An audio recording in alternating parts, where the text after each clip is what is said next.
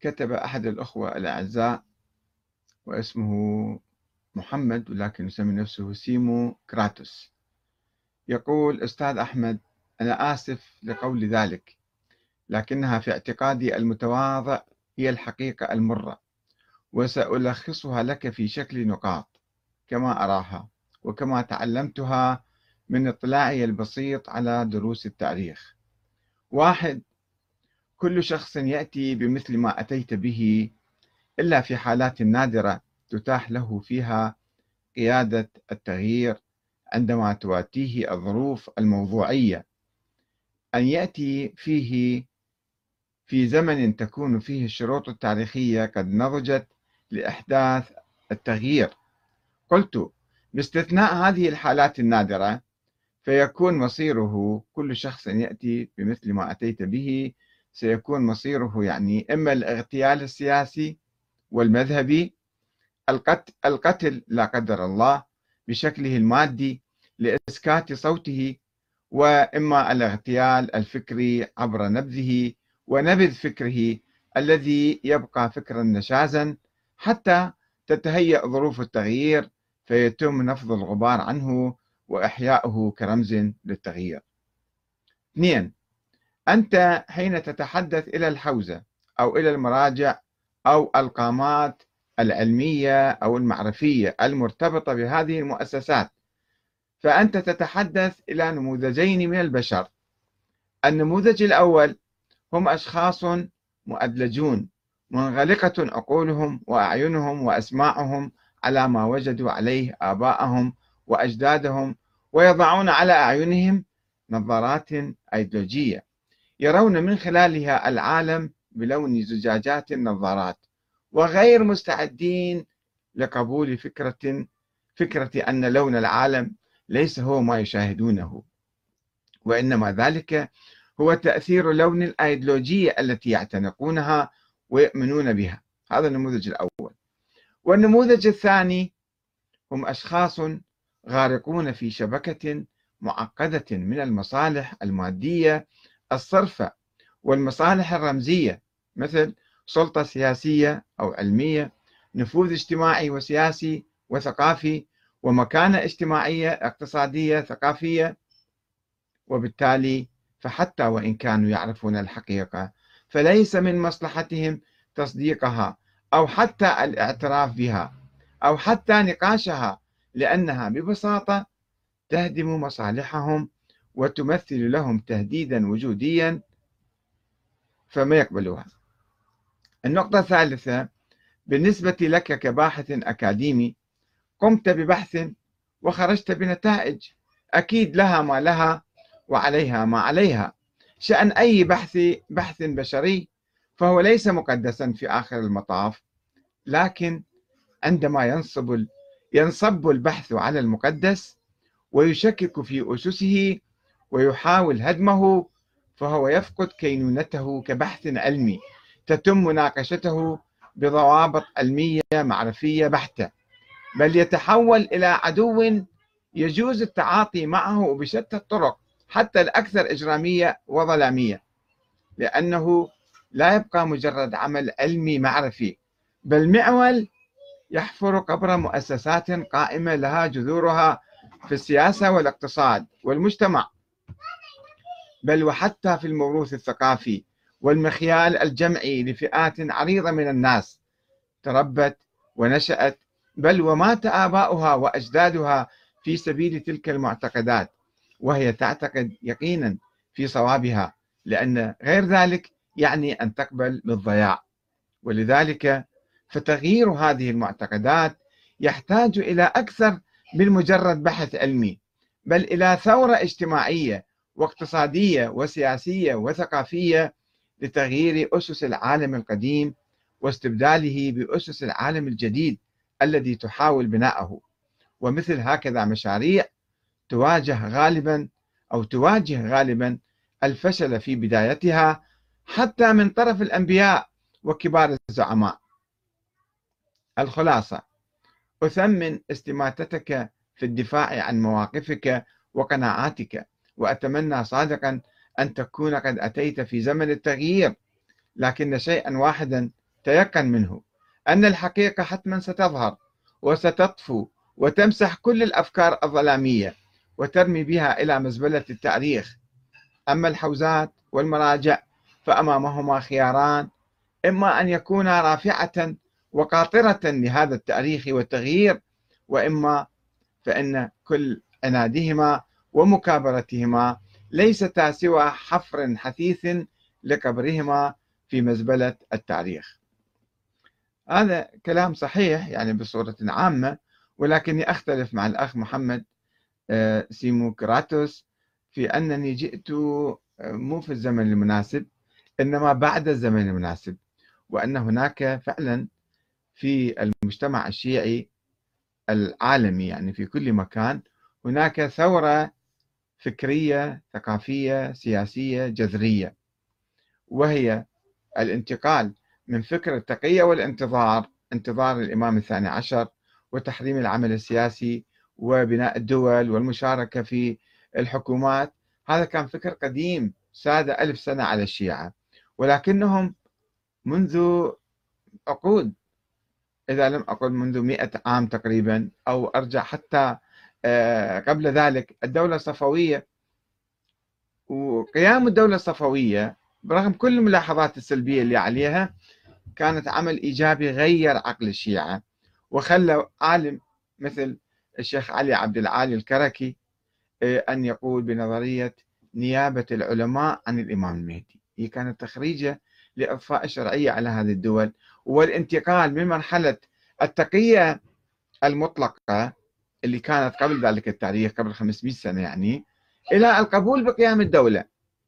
ثم آه، بعد آه، فترة يعني من بداية القرن العشرين أواخر القرن التاسع عشر حدثت أيضا حركة ثورية وهي الحركة الدستورية التي قالت يجب أن نقيد الملوك والحكام ونعصمهم حتى لا يوقعوا اتفاقيات خيانية أو يقوموا بأعمال غير شرعية.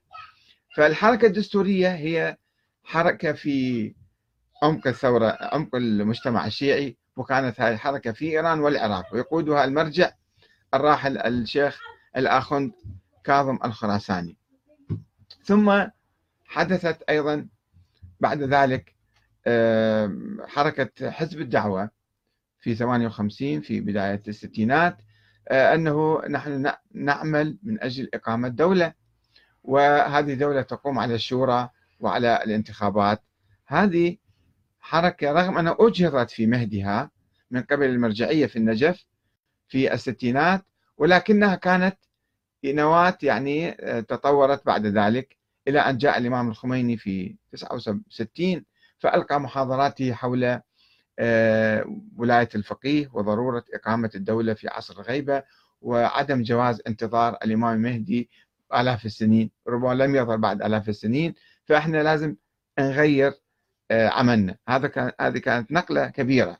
وبعد عشر سنوات قامت آه، الجمهورية الإسلامية الشعب الإيراني ثار وطالب بإقامة جمهورية إسلامية.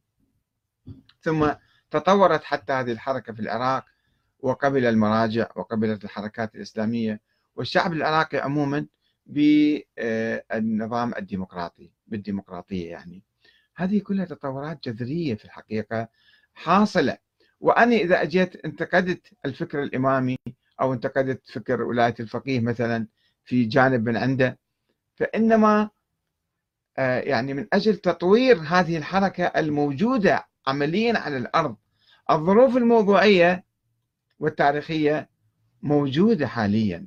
وأيضا من ناحية أخرى يعني من ناحية ذاتية الشيعة فكروا بإقامة دول لهم وترك نظرية التقية والانتظار والشروط المثالية للحكام أن الحاكم يجب أن يكون معصوم ومعين من قبل الله وكذا. هذا مو موجود.